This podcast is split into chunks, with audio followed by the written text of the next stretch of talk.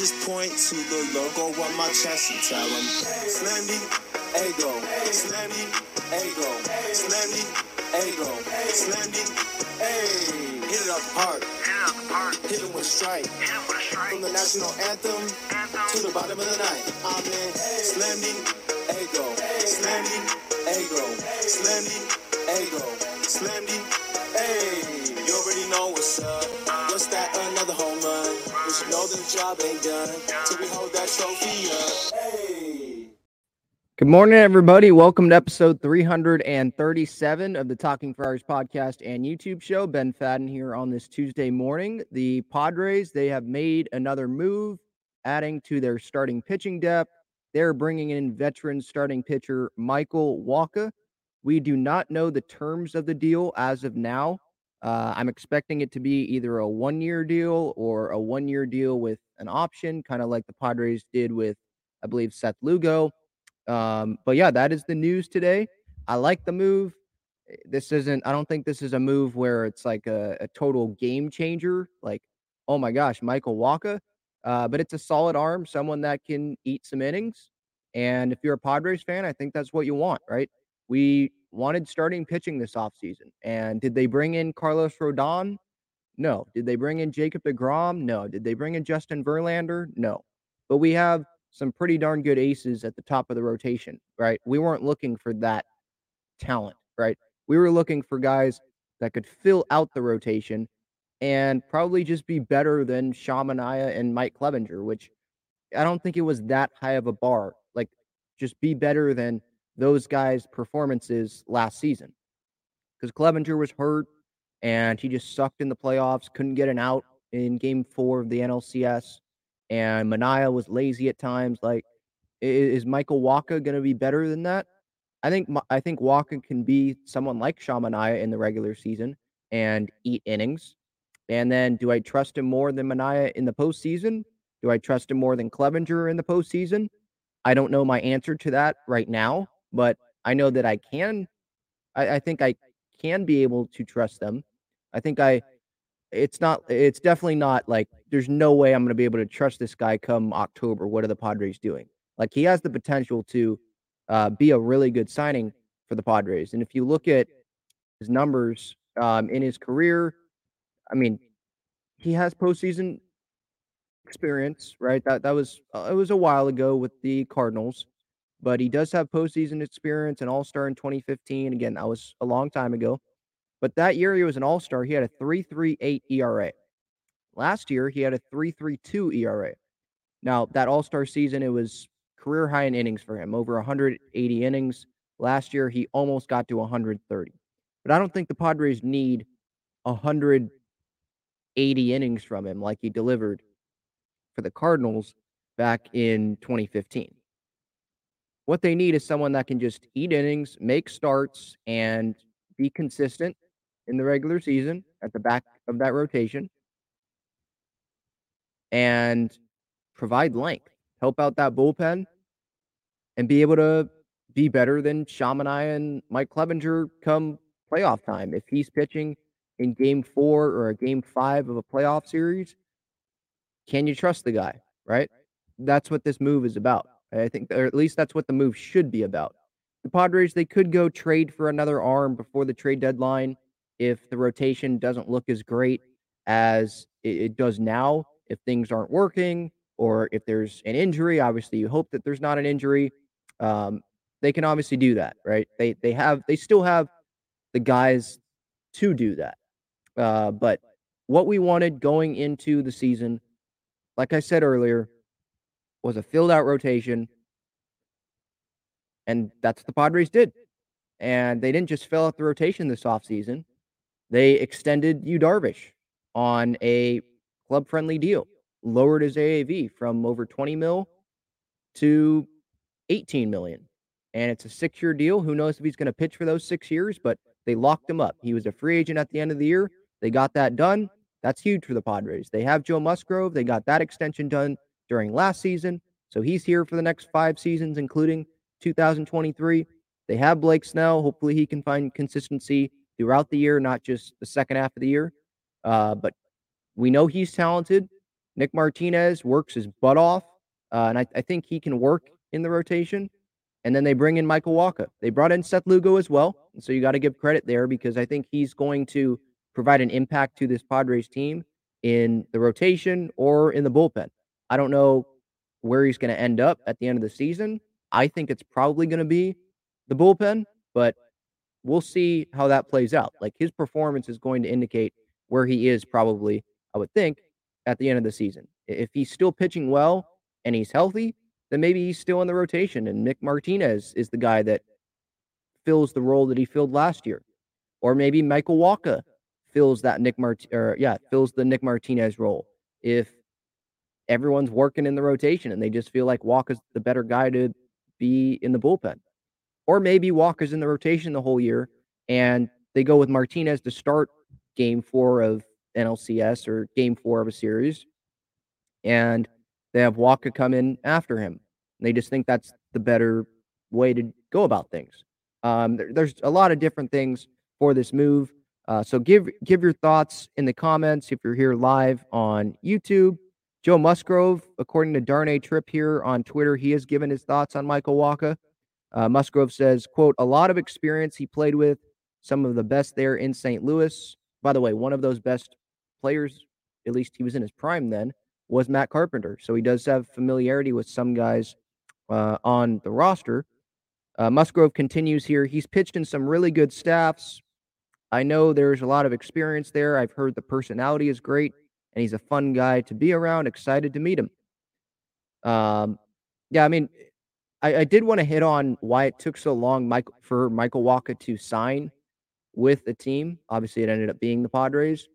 It was because of his asking price. I don't think this was because of character issues or anything like that. Uh, at least I have not read or heard of any character clubhouse issues with Michael Wacha.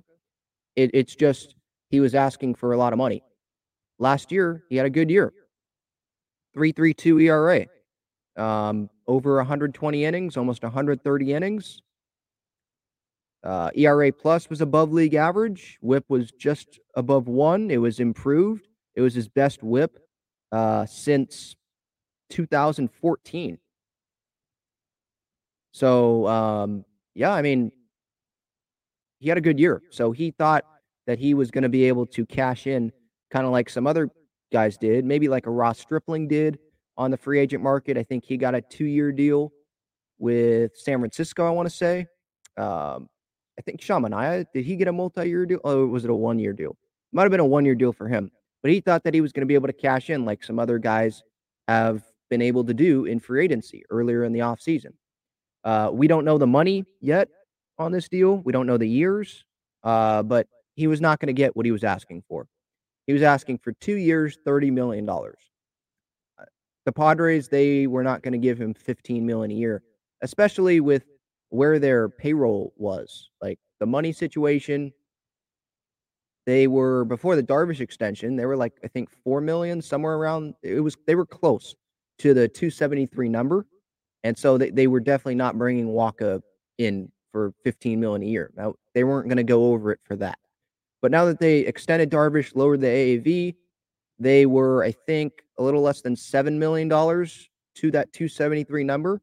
So maybe they could get Wacha on a multi-year deal, maybe two-year deal. Again, I'm just guessing. I don't know what the terms are yet of it, but maybe they get him on a multi-year deal, and the AAV is like six mil, and they're just under it. And they can make other trades as well to get even further down.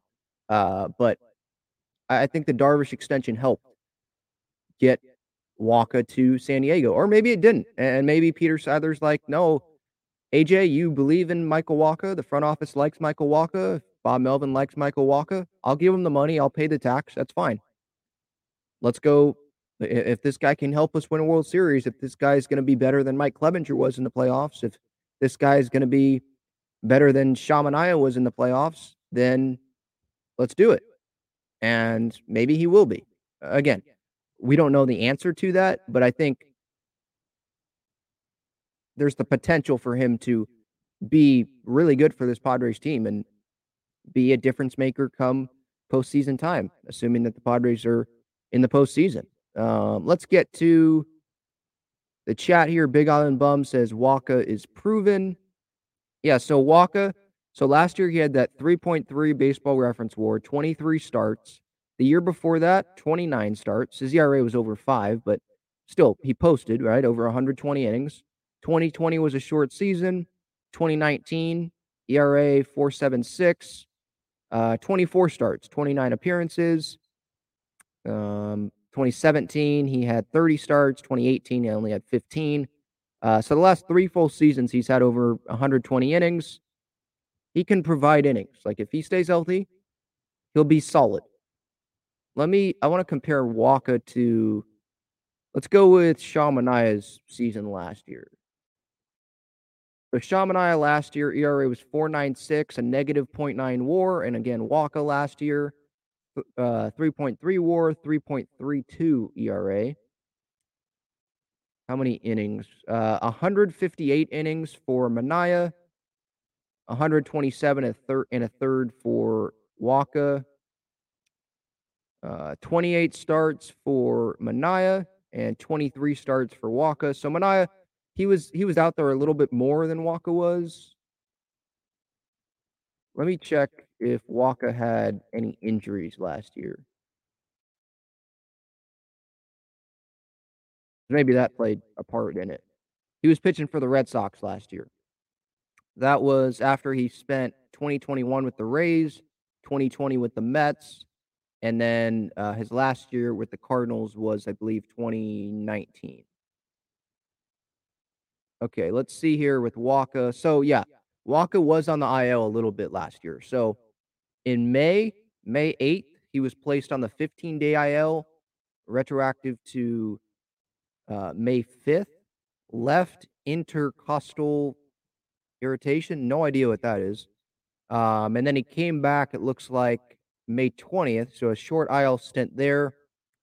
He went back on the IL July 8th. This was for right shoulder inflammation.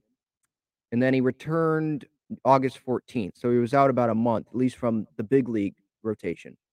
Um, and then he was activated on August 14th, and then he pitched healthy the rest of the year. So did deal with some shoulder stuff and left intercostal irritation. I have no idea what that is. Let me look that up. Nerve pain. Oh, felt nerve pain that's felt in the chest. All right. Hopefully, that's not something that, you know, is going to pop up again. Let me check. Oh, excuse me. My voice is messed up today. Let me uh, check Twitter here.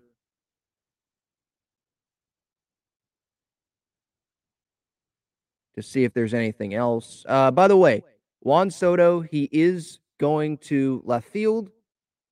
Bob Melvin announced that today. This is from AJ Cassavell. The Padres, they have discussed it, and Soto was very open to moving back to left where he started his career. Would open things up for Fernando in right field, though the Padres still aren't committing firmly to that. Why wouldn't they why wouldn't they commit firmly to Fernando in right field? Like they're thinking about him in center? So him in center and Grisham in right? Is that what they would be thinking? Or trading Grisham? But now that they add Wacha, it doesn't seem like they would trade Grisham when his stock is low. They already have a, filled out rotation now. I don't I don't see a Grisham trade happening right now. Maybe that's just the Padres saying we're not committing to that just to say that because they don't want to firmly say okay Fernando is going to be in right field. And it, what if it doesn't work out in, in spring training or something? But I would anticipate Soto being in left, Tatis being in right, Grisham being in center, and that's the outfield. When Tatis returns after the 20 game suspension, and before the 20 game suspension, probably uh, uh, David Dahl, Adam Engel, Jose Azocar, those guys will make up the starting right fielder. Or maybe they'll have Grisham be in right field for a little bit and they'll have Engel play center. Engel has center field experience, so they'll have Azocar play center. Um, I think they should just stick with Soto and left, Grisham and right. That seems to make the most sense to me. All right. Uh, Melvin, he's talked to the media, so that'll probably probably be up on Twitter at some point today. Um, but let's get back to the chat. Jeremy says, huge signing. AJ wins again. I mean, yeah, I like the signing. Uh, again, the, the terms have not come out yet, like the money. So I don't want to fully judge the deal until the money is out. But yeah, I like the deal. It fills out the rotation, a guy that can eat innings, a guy that we could be confident in come postseason time based on 2023 and his season. Um, yeah, I like it. And this this allows for Bob to go to a six man rotation, right? Before this signing for before the Wacha signing, he wasn't committing to a six man rotation. It seemed like the Padres were kicking it around, but they weren't committing to it. Like Bob essentially was telling the media, they'll do a six man if it's warranted, like if someone earns it, or if they have the talent, if they have the depth to do a six man rotation, then they'll do a six man rotation. But they're not going to force it. They're, they weren't going to have Adrian Morejon be the sixth guy if he sucked in spring training or he could only give three innings. Or they weren't going to have Jay Groome go out there be the sixth guy if they weren't confident in him. They weren't going to force it. But with this Michael Wacha deal, it looks like they don't have to force it. It looks like this will just be able to work. And they'll just do a six man to start the year. It hasn't been confirmed. Bob Melvin hasn't said, at least as I know of. He probably can't comment on the Wacha deal yet because it's not official. He hasn't said that they're doing a six man, but you would think Darvish, Musgrove, Snell, Martinez, Lugo, and then Wacha. And I'm saying that because maybe Padres fans, we don't think that Lugo's going to last as a starter all season long. He hasn't started consistently, if you want to call it consistently, since like 2017. That's a long time ago. Um, but Lugo, when he came to the Padres, he was guaranteed by the Padres that he would get a he would get a chance in spring training, beginning of the season, to be in the rotation. And Nick Martinez was guaranteed that chance of being in the rotation. They signed Nick Martinez to be a starter. They signed Seth Lugo, him getting the chance to be a starter, and but he could fall back to the bullpen if he doesn't work as a starter, if they get more depth, which they have. Um, so I, I anticipate Lugo being in the rotation to start the season, and maybe like a month in, maybe he goes to the bullpen, or maybe two months in. If he's if he's pitching well in the rotation, then he's going to stay there. You would think. I think Martinez has a better chance of lasting in the rotation longer than Seth Lugo does. Um, if Lugo goes to the bullpen, that's not a terrible thing, especially if Walk is healthy, if Snell, if Martinez, if Darvish, if Musgrove, if they're all healthy. Lugo going to the pen, that's not the end of the world. Like Lugo, he has been an impactful arm for the Mets, or he was, uh, out of the bullpen. Buck Showalter, he trusted Lugo and Diaz. Like that was it in the bullpen in that wild card series. Padres fans, we know that. We were watching, right? It was okay, we're gonna go to DeGrom, then we're gonna go to Diaz or Lugo, and then we'll go to the other guy. Like that's what their that's what their plan was, really. They maybe Ottavino, you could sprinkle them in there, but like that's what their plan was. Out of the bullpen, uh, no starts last year, 3.60 ERA. The year before, um, no starts, 46 games, 3.50 ERA. Whip, not higher than 1 3 the last two years. And then 2019, his whip was below one in 61 games, 80 innings, 2.70 ERA. The year before that, 2.66 ERA. He started five games in 2018. Uh, 18 starts, the most starts he's had in the big leagues, 2017. That's a long time ago. So I just don't have a ton of faith that he's going to work out in the rotation, but he's going to provide an impact to this Padres team, regardless of what role he's in.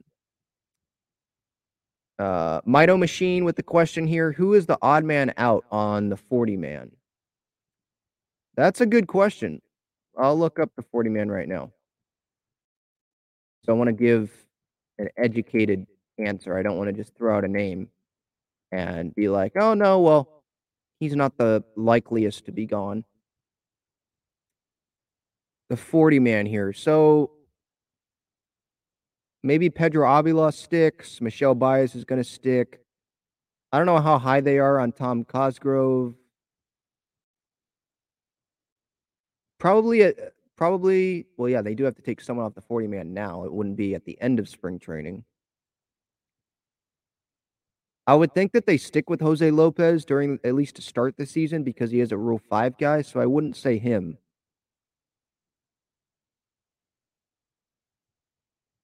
Uh, what about Eguy Rosario? Wouldn't they just put him on the IL?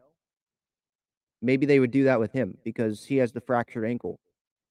So I don't I don't know if he's the odd man out, but that seems it seems to me like he would be the the guy to say, "All right, we're going to put you on the IL and that will make room for Michael Wacha." Cuz they're not taking Cruz off obviously, Soto, Grisham, Engel, Carpenter, Zokar, Manny, Kim, Dixon, Crony, Bogaerts. Probably not Batten when you can put Rosario on the IL. Sullivan, Nola, Campy, and then all the pitchers, they probably want to keep them on it, right? They don't want to allow another team to pick them up. So I'd probably say Rosario right now. Good question. Devin says, I feel a lot better than yesterday about the rotation. Good pickup for the pods. Six man rotation early in the season is a must and locked up for the postseason. Yeah. I like where the rotation's at right now. Um, obviously, things could change. Guys could underperform but guys could also overperform. Seth Lugo could end up working out great in the rotation, and the rotation looks even better than it does now. Um, look, the Padres, they did what we wanted, right? Some people, they probably wanted Carlos Rodon or Kodai Senga. Like, I would have liked that, but they brought in Xander Bogaerts, right? That's big. They brought back Suarez. They brought back Martinez. They extended Darvish. They brought in Lugo. They brought in Wacha. It's not like they didn't do anything to the pitching staff, right? and they can go make trades if they need to before uh, the trade deadline, right? Yeah, Devin says, I uh, just hope the contract details will get released soon. I'm concerned about a potential overpay scenario like Pomeranz. Maybe, but it didn't seem like there were a ton of teams interested in Wacha. Maybe that was because of the price tag. So, assuming that he did lower the price tag, maybe there were more teams interested. Probably were. Um, yeah, I mean, I, I this isn't a guy that I want to overpay, like Pomeranz, right? So we'll see. Yeah, just kind of waiting on the contract details. Devin with a question here. With the Wacha signing, do you still believe the Padres will be active in the upcoming trade deadline? Yeah. And I wouldn't even say the trade the trade deadline is upcoming because that's months away. We're February 14th, and the trade deadline's at the end of what, July? So, yeah, the season hasn't even started. And regardless of what spot the Padres are in, AJ Preller's not someone to say, well, okay, we're first place. Let's say they're in first place by 10 games over the Dodgers, which I don't see happening because the Dodgers, they're a good team. But let's just say they are. I don't see AJ Preller as the guy that's going to sit there and say, we're good. We don't have to be active at all at the trade deadline. We don't have to make any moves he's always thinking of ways to improve the roster or improve the organization, right? He's always doing that. So, yeah, they're going to be active at the trade deadline. I don't know if they're going to make a move. Like, obviously, I can't tell you that when the season hasn't even started yet, but it's AJ Preller. He's going to be active. He's not the Rockies GM that's going to sit there and do nothing. Devin also says here, I prefer Soto in left than right field. I feel like Soto wasn't very comfortable playing the porch area in right field, in my opinion. Honestly, I think right field is a tricky position sometimes to work around. I agree. Right field's tough. There's a lot of room that guys have to cover, right?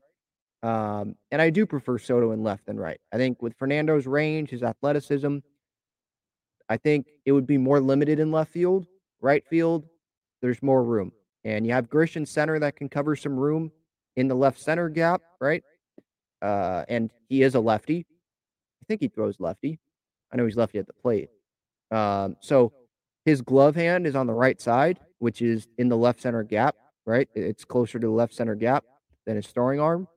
That might not seem like a big difference, but it can be a, it can be a difference on balls that he's diving for, right? You don't have to reach over. Your, your glove's right there. Um, I like Soto in left. I agree.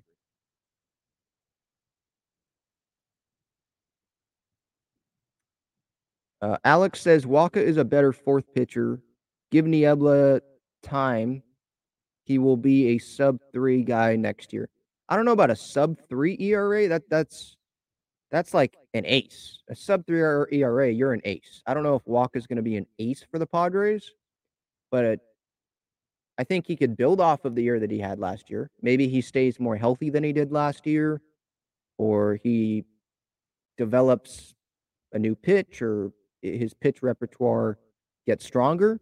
Uh, maybe the ERA is a little bit lower than it was last year, but he had a solid year last year. Like he had a good year. Um, maybe he pitches more innings than he did last year. I don't know about sub three ERA. Like that, that's asking a lot. I'm not putting those expectations on him. Like this guy's a four or a five starter in the rotation. I think asking him to have an, a sub four ERA, asking him to stay healthy, keep the Padres in games, uh, especially with the offense they have, give the Padres five, six innings every time out, uh, preferably more like six. That's probably my expectations for Wacha. That's what I want to ask for Wacha.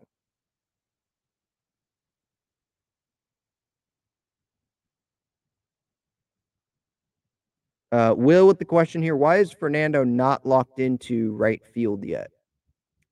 Yeah, I I mean, because I think injuries can happen in spring training, trades could happen. I think they just don't want to commit to that. Where with Soto, we know that Soto's going to be on the team. We he's going to be playing on opening day. We know Tatis is going to be on the team. I'm not saying we don't know that. I'm just saying like at the beginning of the season, we know Soto is going to be in the lineup. And so they're just saying, okay, Soto, you're a star player here. You're going to be in the lineup opening day.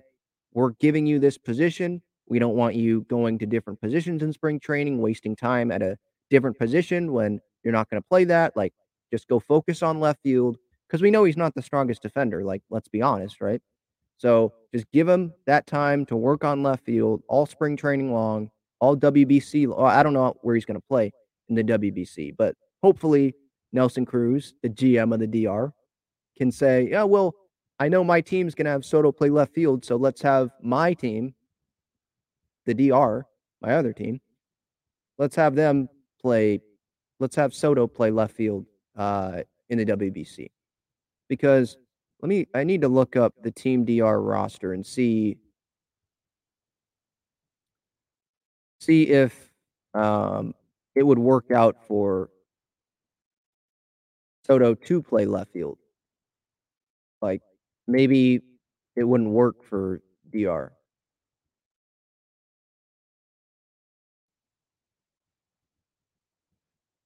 Okay, so they have Julio Rodriguez. He would probably play center.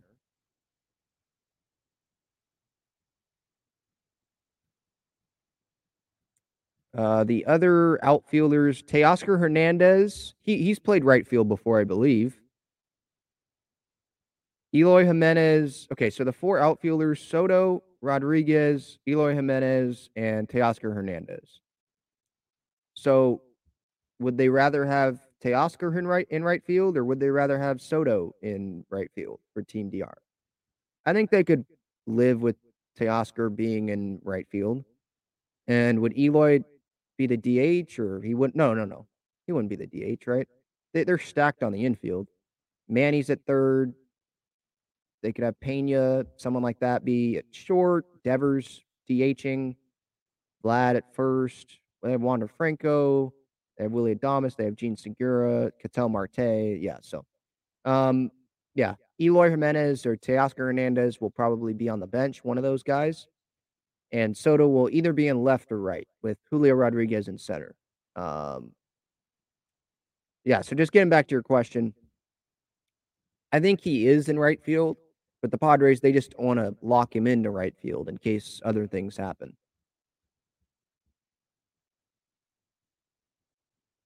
There is going to be a competition for that starting right field spot in spring training uh, with probably Engel, David Dahl. I don't know how much of a chance Azocar has, but we'll see. Yeah, Bobani says uh, it's a good move for us, the Wacha move. I agree. Alex with a uh, comment here say Lugo moves to the bullpen and someone's doing good. You can trade bullpen guys. Cough, cough, palm now or at the deadline. Yeah. I don't think Pomeranz has much value right now, so I don't see Pomeranz being dealt right now. Um, the latest update from Bomel on him is that he's going to have some limits to start spring training, but he should be ready to go by opening day. So that's good news, but you can't count on him. So yeah, maybe if Pomeranz is healthy at the trade deadline and a team's willing to take on salary, then they'll do it. Uh, and that would allow Lugo, yes, to move to the bullpen. That does make sense, Alex. But right now, I don't see the Padres trading Pomeranz because I don't think that there's a ton of value.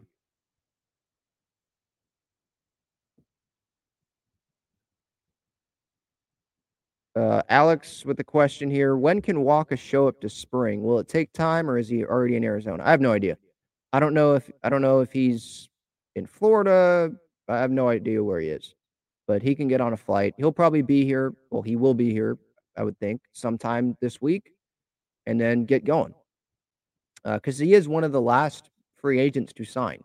There's there's plenty of free agents out there, but I'm talking about like the big free agents.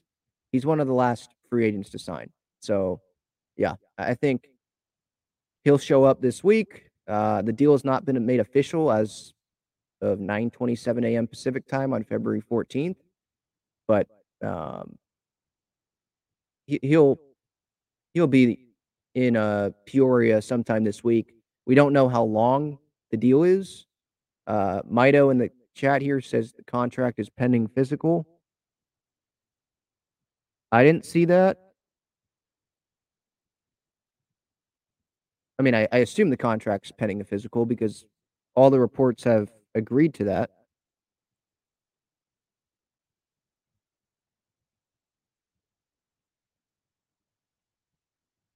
Yeah, I don't see anything. I don't know if it's a one year deal, a two year deal. We don't know that yet. All right, I'll get back to the chat. Any questions, any comments, feel free to put them in there. If you want to join the show, go up to the top, the pinned comment on YouTube, and click that link if you want to give your thoughts uh, on Wacha, on the Padres, how you like the team shaping up right now. Uh, but first, this episode is sponsored by Gaglione Bros famous cheesesteaks and garlic fries. Their main location is on Friars Road, and you can visit gaglionebros.com for their menu and contact information. You can also enjoy their cheesesteaks and fries at Petco Park and inside Snapdragon Stadium. All right, back to the chat here. Devin says the Padres were also in on Cole Hamels. Thankfully, they went with Wacha. I personally prefer a younger pitcher rather than a veteran like Hamels. Hamels is washed. Yeah, Hamels, he uh his his situation if the Padres were to sign him, I guess they could still sign him, but he would be like a probably a, a invite to spring training, a non-roster invitee. They weren't going to give him a major league guarantee contract like they're giving Michael Wacha. Um, did Hamels pitch last year? I don't think Hamels even pitched last year at the big league level. Let me check. Think he signed with the Dodgers and then he got shut down because he got hurt. Yeah. Last time he pitched was with Atlanta. One game. Three and a third innings in that one start and gave up three runs. Yeah. So he has not appeared in the big leagues in a while. So yeah, it would not be a major league roster spot. Uh, so even if they do sign Hamels, or if they did, it wouldn't have. I wouldn't have been like pissed off about it, like because it wouldn't have been like, oh, Padres are signing Cole Hamels to be the four starter. That's not how it would have been. Uh, but yeah, Wacha, Wacha's obviously the better option right now. Um, we'll, we'll see again. We'll see what Wacha does. Like there are there are questions with Lugo. How long is he going to last in the rotation? There are questions with Martinez, like how effective is he going to be as a starter the whole year, assuming that he is going to be a starter the whole year? Uh, Wacha, can he repeat last year? Can he improve on last year? Can he stay healthy um, like he has the last three full seasons for the most part? I know he was on the IL with the shoulder issue a little bit last year, but it wasn't for a long period of time. And most years, pitchers will, there will be a setback at some point. And sometimes pitchers go on the IL and they say that they're going on the, the team says they're going on the IL for a certain thing and it's not really that big of a deal.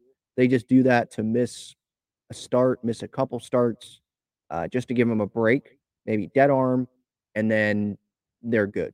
Uh, it's not that big of a deal. So, yeah, just well, again, like I said earlier, I expect Wacha to be healthy, be a four five caliber starter, and hopefully gain the gain our trust, and we can be confident that he's going to be better than Clevinger or Manaea was in the postseason. Which that's not that high of a bar, right?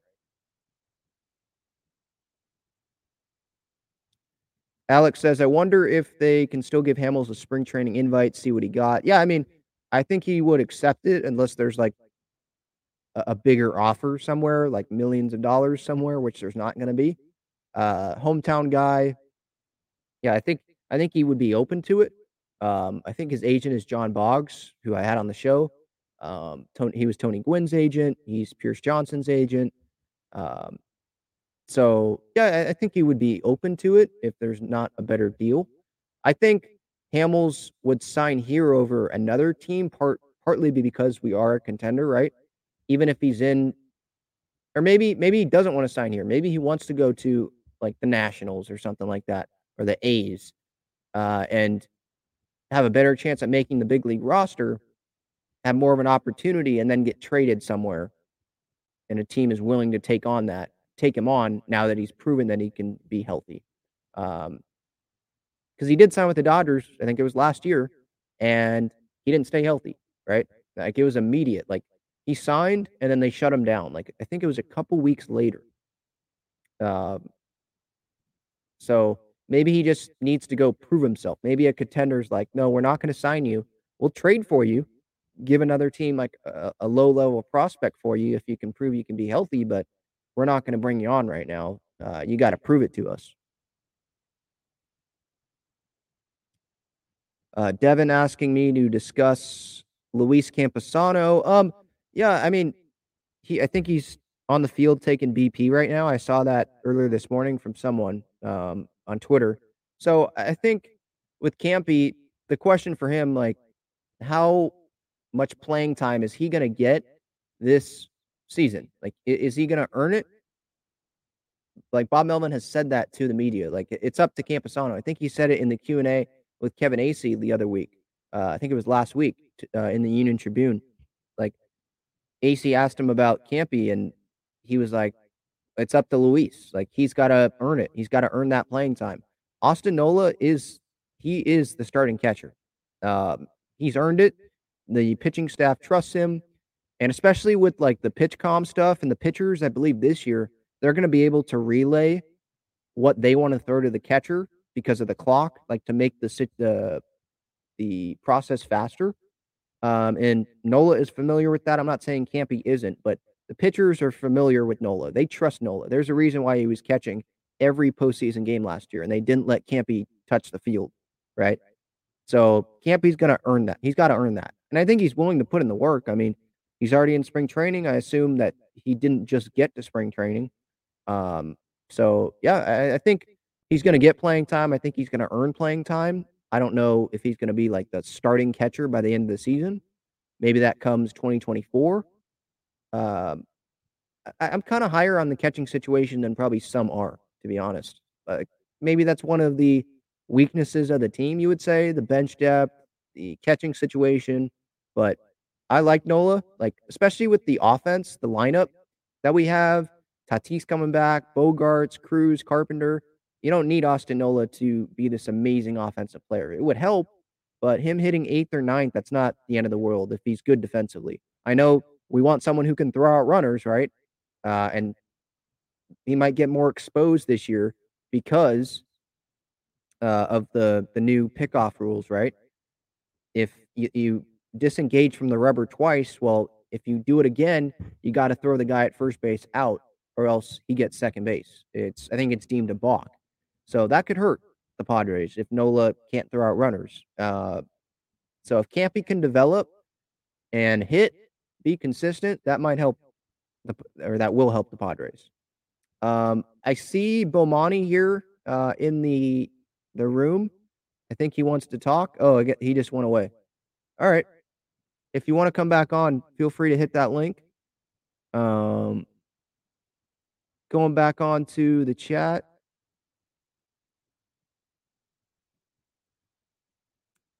Uh, Wacha is six six. Someone here says I didn't know that. Yeah, uh, Wacha. He is uh, he is a tall guy. I didn't know. That. I I knew that he was tall. You guys want some more background on Wacha. So he was drafted by the Cardinals first round 2012. Uh, went to Texas A&M. He's 6'6", 215. Right-hander. Uh, was an All-Star. Was the NLCS MVP. I forget what year was that. 20. When they go? 2013. Might have been 2013. He had a 2.78 ERA his rookie year. So yeah, that might have been 2013 because I know they made it to the World Series that year, lost to the Red Sox. And 2015 was Mets Royals in the World Series. So yeah, I think it, it must have been 2013. Um, but yeah, he spent, let's see here, one, two, three, four, five, six years, seven, seven years with the Cardinals, and they didn't bring him back in free agency. He signed with the Mets, and then spent one year there, the short season. Signed with the Rays in 2021. Signed with the Red Sox in 2022.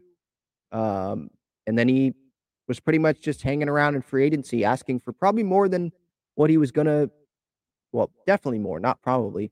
He was asking for more than what he was going to get in free agency. It was like two years, 30 mil, and teams were not going to pay that for Michael Wacha. Um, how old is he? He's only 30. Okay, I thought he was more like 33, 34. So he's only 30. Uh, but he does he did come into into the league at a at a young age, 21. He does have a lot of years under his belt. He has 10 years under his belt, over 1,150 innings under his belt, a lot of innings. Um, not 2,000, but there, there's a good workload there. So we'll see what the Padres can get out of him. Again, still waiting on the terms.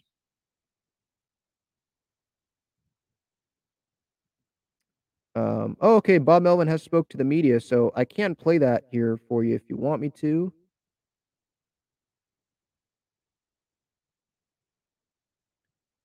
This was this morning. Um, Sammy Levitt, I believe, is uh, in Peoria for 97.3 The Fan, so I'm getting the video from there. Uh, but here was Bob Melvin about the benefits of a six man rotation, what the benefits were uh, last year. Really, what I learned, the feedback I got from the starters, that you know it, it allowed them to prepare a little bit differently, and you know whether it was a higher pitch count that we were able to do with some guys maybe early on, um, but taking advantage of that extra day seemed to, you know, all our guys were, were, were on it. I was a little concerned about it early on. So, you know, you look at the, what do we got? 24 games, 25 days early on. Um, you know, do you, we, we rely on our starters? They were fresh at the end of the year. There were a lot of, a lot of things that, that popped up because of this. So if we were able to do it, I, I wouldn't put it past us doing it again.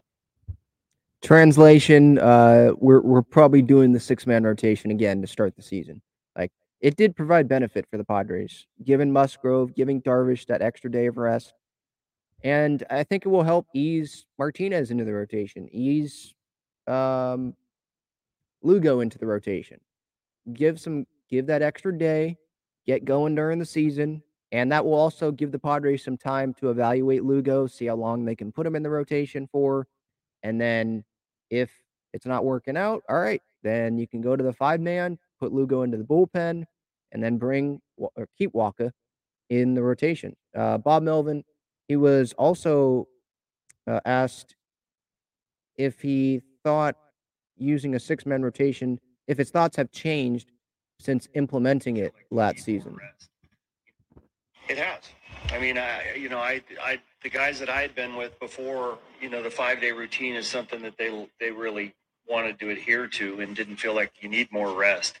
You know, you get off days during the course of the season that you get an extra day typically a lot anyway, but um, it was more getting the feedback from the starters that they enjoyed it, especially some of maybe, you know, our, our, our key guys like, you know, Joe and Yu and Yu's a guy that likes to get out there and pitch. And, and he even said, you know, this is something that you know is keeping me a little bit fresher. Well, in Japan, right? Japan, I think that's why Ohtani's doing the six man rotation. That's why the Angels are doing it because Ohtani was used to doing it in Japan, I think. So maybe Darvish is like, oh, I, I, I like this. I, I like doing this again. It, it does give him that extra rest. Uh, Bob Melvin here asked if he has had conversations with Juan Soto about the position that he'll play this season. As I said earlier, it's going to be left field, which is as uh, expected. Yeah, we're gonna. I think left is what we're gonna work on with him and try to keep him in one spot. So that that was the conversation I had with him. And he espoused the importance of like being in that one spot. Right. Yeah, he'll play anywhere. He just wants to be able to. He's he's, you know, his preparation's pretty epic. You know, whether it's what he does, you know, on the offensive end, but defense too. So you know, he'd like to be able to prepare in the same position. He would be open for anything, but I think it makes sense to, to try to keep him in one spot. There you go. Preparation from Juan Soto is pretty epic, according to his manager Bob Melvin. Um, that that's not surprising. Like for people, if there's any fans out there that think that you know because Juan Soto isn't the best defender there in the outfield, if those fans think that he doesn't work hard, you're wrong. I mean, this guy does put in the work. Uh, definitely, he, he it seems like he is one of the harder workers in the league. Um, Manny puts in the work. Cronenworth puts in the work. Uh, it seems like Tatis is definitely putting in the work this offseason. They put in the work. This is a group of guys that really wants to win and do whatever it takes to win. Um, so I think Soto, he will do better defensively this year than he did last year. And hopefully 2024, he will do better then than he does in 2023. Like just continue to develop, continue to get comfortable out there, be confident out there. I think that's going to help him. And being knowing where you're going to be left field, right? They're not switching them back and forth, left field, right field, because those are different angles off the bat, right? Just stay in left field. I think that can only help for the Padres. So I'm glad that they, you know, figured this out, um, you know, at the beginning of spring training. Um, anything else here from Bob Melvin? I do see Bomani back here in the chat or in the in the room here. Do you want to come on, Bomani?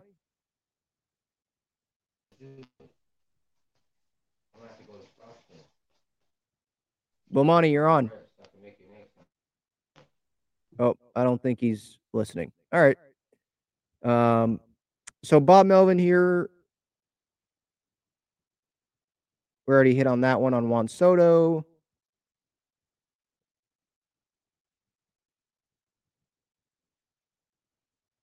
Um, this one is about Tatis playing the outfield and how Profar kind of had to get used to it, um, playing the outfield because he was an infielder for a lot of his career with Texas and with Oakland.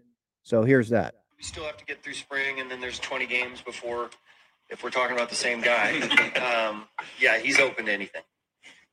Oh, could it benefit him to have that consistency of being in one place? I don't think so. You know, look, I think the outfield, you know, we, we talked about it too. He hasn't played in, what, a year plus, and shortstop's a pretty taxing position. He's had two surgeries this year. I don't know that the outfield takes a little off his plate, uh, some as well. But look, from where he's come from, he just wants to play and contribute and get out on the field, and does a lot of his damage with the with the bat in his hand. We still have to get. Yeah, and so yeah, with Bob Melvin, I agree with what he's saying there. With Tatis, like his biggest, I, I know his athleticism is huge, but what we want about Tatis this year, or what we care about the most, is his bat. Right, the guy hit 42 home runs in 2021, and he was dealing with subluxations, shoulder subluxations all year long. Um, he's just super, super talented with the bat, and in that leadoff spot, he can be huge for the Padres. So uh, I don't really think it matters what position he's playing. I think right field seems like the obvious position. Um, oh, Devin here says in the chat, Wacha signed a a one year deal, money still not disclosed. One year deal. Let me look at that.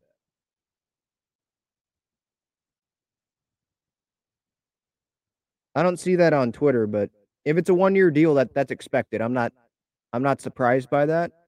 Um, he just wasn't again, he, he was not going to get two years, thirty million dollars from a team. I know he had a good year, but they they weren't I don't think teams view him as highly as he viewed himself, at least at the start of the offseason. It's kind of like Profar, right? He has to lower his sights. Like there were people thinking he was going to get five years, 75 mil, like Andrew Benintendi got. Like that wasn't going to happen. Not going to happen. He's got to lower his sights, and then he'll find a team that's interested in him. Um, here's Bob Melvin on Michael Wacha, his pitching style, his uh, his pitching style. Sorry, that was the video was already playing before I started here. So again, here's Bob Melvin um, on Michael Wacha confirm anything as far as that goes yet. Just from afar, Yeah. he looks like, you, you, from everything I've heard about him, uh, he's all about team. Uh, he's a gamer, uh, just wants to win, and so we'll see where that goes. Yeah, I, I can't confirm anything. All right, so pretty much nothing there. Um, can't confirm anything. Like I said earlier, you weren't going to get anything out of Bob Melvin today because it's not confirmed. We don't know the money. Like none of that is out there. Usually, when someone signs a contract or when that leaks, like we know the years, we know the money from one of the reporters. Like we don't even know that. It was just walking to the Padres. So we'll see what happens on that front. And so stay tuned to Talking Friars on social media, Twitter, Instagram for all that. Uh, thank you so much for watching, listening, tuning in here, episode 337 of Talking Friars. Have a great Tuesday, everyone. And I'll talk to you guys later. See ya. Go Pods.